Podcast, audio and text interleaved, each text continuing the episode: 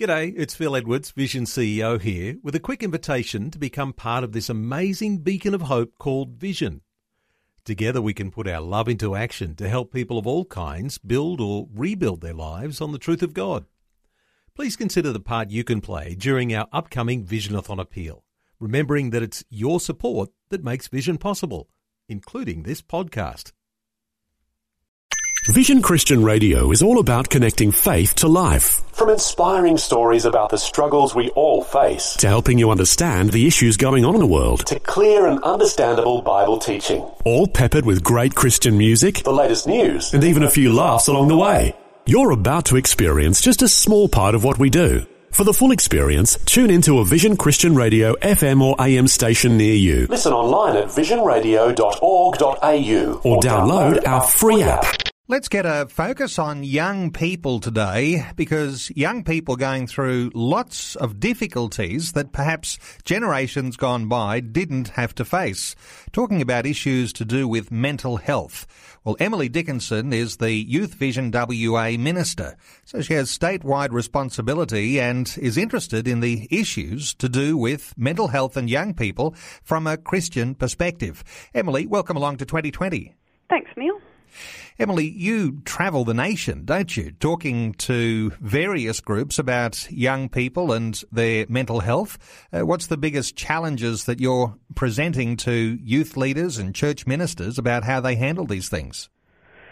Yeah, I think that um, in general, as a church, we've come a long way with understanding mental health, which I think is fantastic. But there's still some misconceptions out there about, you know, if you have enough faith, it'll all be okay and and sure God can heal but we definitely need to understand like the ins and outs of mental health and to take away some of those bits of maybe confusion that we have or some of the myths that maybe we've believed as the church. So i think that we really need to as a church take hold of you know facing this head on to realize that it's real and it's relevant and and young people are facing mental health issues.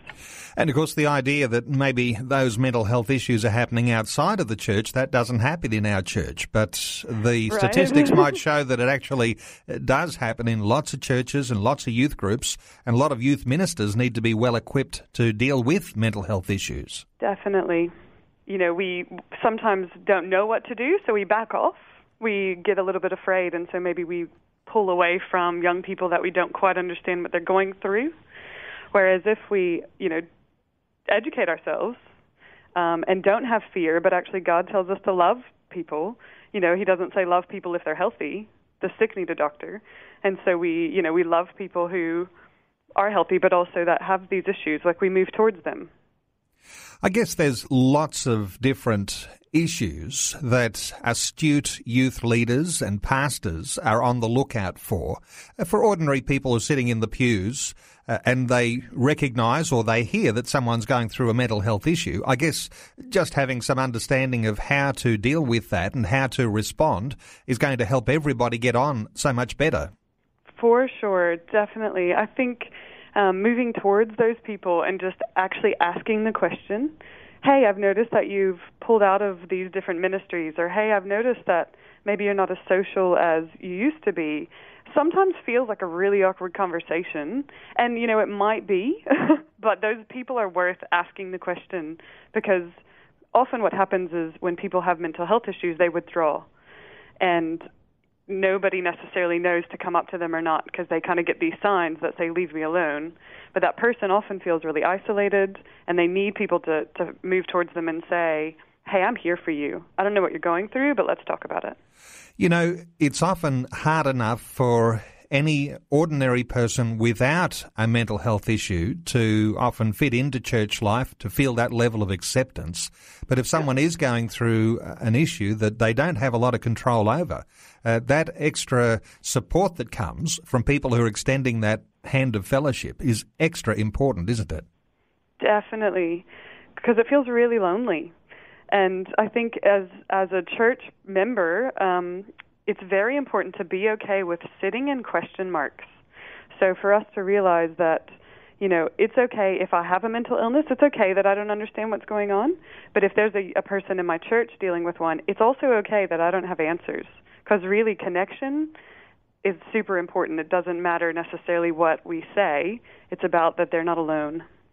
And I guess when you come across people who are struggling with mental health issues in church, if we don't have the right reaction, if we don't embrace and draw alongside those ones, the risk is that they'll drift out of church. And then when they're out of that body of believers, like an extended family, their life gets even harder, doesn't it? Yes, for sure. Um, you know, people want Jesus to be relevant, and he is, um, but they also need people around them showing them the hands and feet of Jesus, like saying, you know, I'm right here with you. We're doing this together. So if nobody's there for them in the church, they're going to find some either somebody outside the church or they're just going to say this isn't actually helpful. God's not relevant to me. Emily, what are the top concerns that young people have uh, when it comes to uh, their mental illness and the things that they might struggle with, given that the statistics show that one in four people will suffer at some point from some level of mental illness? Um, anxiety is actually the most common mental condition in Australia. And the, actually, the youth um, survey through Mission Australia last year showed that 68% of young people actually highly value their physical and mental health, which might surprise us. Um, an older generation, you know, we don't necessarily, it's kind of new to us. But the young people coming through, they highly value it. They're very aware of it. You mentioned anxiety. How do you define anxiety? Because uh, you know it's it's it's a fear, but isn't it a fear that's sort of an enlarged fear, bigger than the problem really deserves? Is that the way you talk about anxiety? Yep, definitely. So anxiety, you know, fear is normal. God has given us fear. It's a survival mechanism. We fight or flight. Like it's it's part of who we are. It becomes anxiety when it becomes out of proportion to the situation. So there might actually be a reason, but the anxiety, you know, if there's a job interview, for example, all of us get anxious. But when it becomes anxiety is when actually it stops us from doing what needs to be done and it like stops our quality of life or just interferes with our quality of life. So it's excessive fear. And I guess when uh, when things don't go our way, if we're fearful about not getting that job or uh, whatever circumstance, whatever situation, uh, then the consequences of how you might feel or how you might feel as though you look to your peers can be a, a big issue today, perhaps bigger than it's been in the past.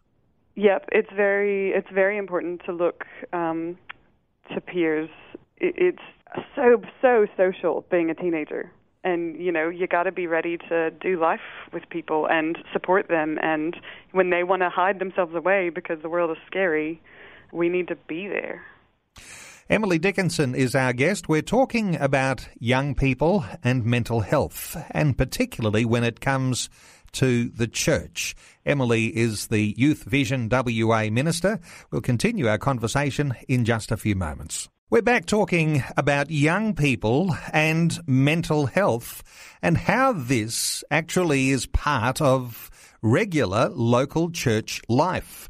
Emily Dickinson is our guest. She's the Youth Vision WA Minister and is responsible throughout the state of Western Australia uh, with Youth Vision and dealing with some of these sorts of issues where mental health issues are a challenge for the local church. Emily, we were talking about anxiety in that last segment, uh, but there's lots of different issues that young people are struggling with when it comes to mental health. Uh, what others rate among those top level issues? Um, obviously, depression is a massive one. Um, we see it on differing levels and, and, extremes of depression. There's mild depression and there's severe depression. Um, Self harm is pretty rampant these days. Um, we see it often, and it's it seems pretty scary um, for a lot of us. We don't really know what to do. Um, also, eating disorders are quite common as well. So guys and girls, not just girls, which we assume, but those are those are some of the common ones right now that that are coming up in my world. I'm sure there's more. Uh, sometimes we hear of young people who are going through these challenges, these struggles, and we think, well, they'll just get over it. Uh, they'll just come through that and they'll be fine. Does that does that sometimes happen, or is uh, do they need help to get through? Um, I would say, obviously, every person's different, and some people possibly we'll just move past it. But Um, I would never say ignore it. It's always something worth um, seeking help if it's severe. So, you know, depression, the person could have just had a fight with their friend, um, but I've I've done counseling. I'm a social worker um, as well, and and you know, people have tried to commit suicide over a fight with friends. So don't ignore the fact that somebody's really struggling, or somebody might have some distorted thinking where they, you know, have um, extremes in their life that they go to. You know, we can't ignore those things. So I would I would say sure, yep, people can get through it, but but don't ignore thinking that's just a phase. It's real. Do you think for a lot of people in church life, we hear of someone who's having some issues with self harm or going through an eating disorder that somehow or other we think that's just a phase they're going through and we don't actually connect it to a mental health issue? Yeah, possibly. I think especially eating disorders, we probably think, oh, they're teenagers, they just want to look good. Um, eating disorders actually has, sometimes it is that they just want to look good, but actually there is a very strong um, hold on the, on people with eating disorders in, in a whole variety of ways. So I don't know if you've ever seen, but they're on, on line, there's actually something called pro ana, which is pro anorexia, and pro mia, which is pro bulimia. Um, and there's things like thinspiration, they call it. Um, there's all kind of mantras that people have. So it's actually just not a, you know, I want to look pretty. It's actually a, a way of life for people with eating disorders sometimes. Like it, it's pretty strong. So, um, you know, look into it. Eating disorders aren't something just to ignore they harm people's bodies when they're not healthy and not giving them food. And when we see that these things are happening in people's lives, and sometimes, you know, in church life, rumours get around, and you know sometimes we might even call that gossip. But mm. uh, but when we hear of these things that are happening, of course, uh, the worst case scenario is that those mental health issues lead to what you alluded to a few moments ago the idea of suicide. Uh, none of us would want to see that happen in our own church community, but the risk is if we don't actually do something about an awareness of mental health, then these things can overtake us and they can become part of our church experience. You know, when we see somebody who we think might be suicidal, I recommend completely asking them. Don't think that you're going to plant any ideas in their heads. They, you know, need to be able to tell somebody if they actually have these thoughts. Um, holding them in just just festers them. And as a church, we need to be shining light in the darkness. And so, if you think that somebody is suicidal, ask them. If they say yes, you need to find out do they have an intent? So, do, is it a yes that they want to do it? Do they have a plan? So, is there some some plan that they have ready that if they get the chance are going to do it? And do they have the means to put that plan into place? So, you know, is there a way that this is actually going to happen? So ask those questions, find that out because you need to know, um, you know, how serious they really are about it and how likely it is that it can happen. And it won't be planting any ideas. It's actually shining light into into dark spaces. So if you ask the question and you get no, no, no, no, I'm fine, uh, then your mind can be put at rest. But if there is a hint there that there is some issues that are deep down, uh, then you've broken the ice. Uh, perhaps you might need to get some help from your pastor, and then there might be people who can be referred, who might be professional counsellors who could become involved in that. But but breaking the ice, understanding what's going on, that's the first step to perhaps getting it out in the open and getting it resolved.